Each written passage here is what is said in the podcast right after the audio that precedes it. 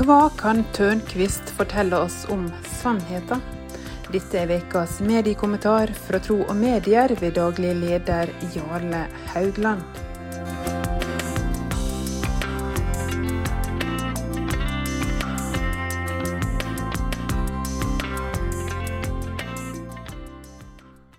I programmet Lindmo på NRK 24.9 så oppsto det en kort, artig og tankevekkende samtale mellom komiker Einar Tørnquist og programleder Anne Lindmo. Det er så mye man kan tro på der ute nå, at man ikke finner én felles sannhet, sa Tørnquist. Men det er jo litt nydelig når folk sier 'ja, men det er min sannhet', responderte Lindmo, noe som gjorde at Tørnquist utbrøt. Nei, det er ikke nydelig. Det er å forvrenge språket. Det du sier da, er at det er min lille ønskedrøm. Sannhet må du ikke blande inn i hva du sjøl har kokt sammen på kjøkkenet. For det er en sannhet der ute. Den kan du prøve å jakte på, eller dikte opp en kosevariant. Men det er ikke sannheten, det er bare en påstand. Har Einar Tørnquist rett? Eh, ja og nei, for noen ganger er sannheten subjektiv. For eksempel så vil jeg hevde at jeg har verdens beste kone og barn, men da vil andre rekke opp hånda og protestere. Det er deres kone og barn som er de beste, vil de si. Kjærligheten den kan ikke vitenskapelig destilleres ned til en objektiv, forskbar størrelse. Her er det en velsignelse at mitt blikk ser annerledes enn naboens gjør, og at den sannheten er subjektiv. Men jeg er likevel redd for at vi har utvida radiusen for den subjektive sannheten for mye. Ikke minst i møte med menneskers livssyn. For en ateist, og en buddhist og en kristen kan ikke stå side om side og hevde at hverandres sannheter er like gyldige og er subjektive. Det er en logisk brist i en sånn holdning. Jo, eh, det kan finnes både sannhet og visdom i de aller fleste livssyn.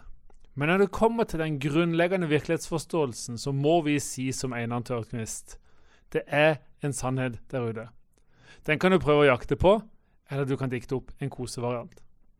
I spørsmål om verdens opprinnelse, om Guds eksistens og hvor ondskapen kommer fra, og hva som er løsninga i møte med han, så kan ikke enhver finne sin egen sannhet. Det finnes et svar på åssen tid, sted og rom oppstår. Det finnes et svar på om Gud finnes eller ikke. Det finnes et svar på hvor ondskapen kommer fra, og åssen vi kan frigjøres fra og overvinne den. Og Sånne sannheter er ikke subjektive. Noen vil kanskje nå protestere og fortelle lignelsen om elefanten og de blinde. I denne historien møter vi noen blinde menn som hver for seg skal beskrive en elefant de møter på. Beskrivelsen varierer veldig avhengig av hvor de står, og hvilken del av elefanten de kjenner på. Beskrivelsene er sanne, men begrensede. Sånn er det med livssyn, vil noen hevde. De taler alle sant, men de ser bare deler av sannheten.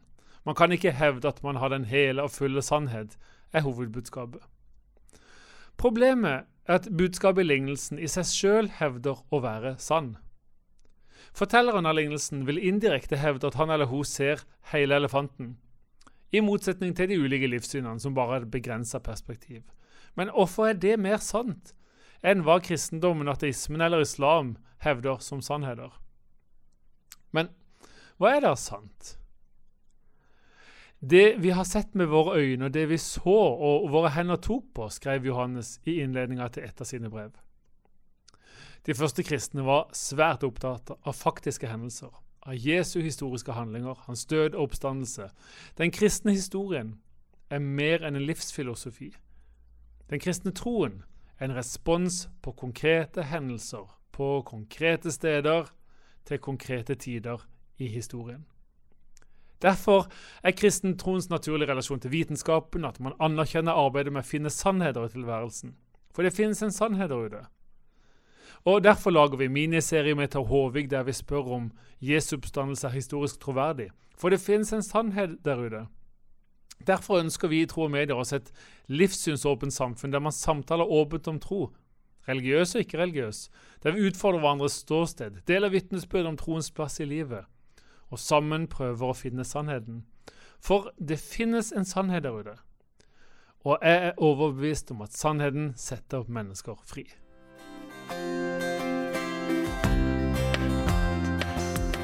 Du hørte ukas mediekommentar fra Tro og Medier ved daglig leder Jarle Haugland.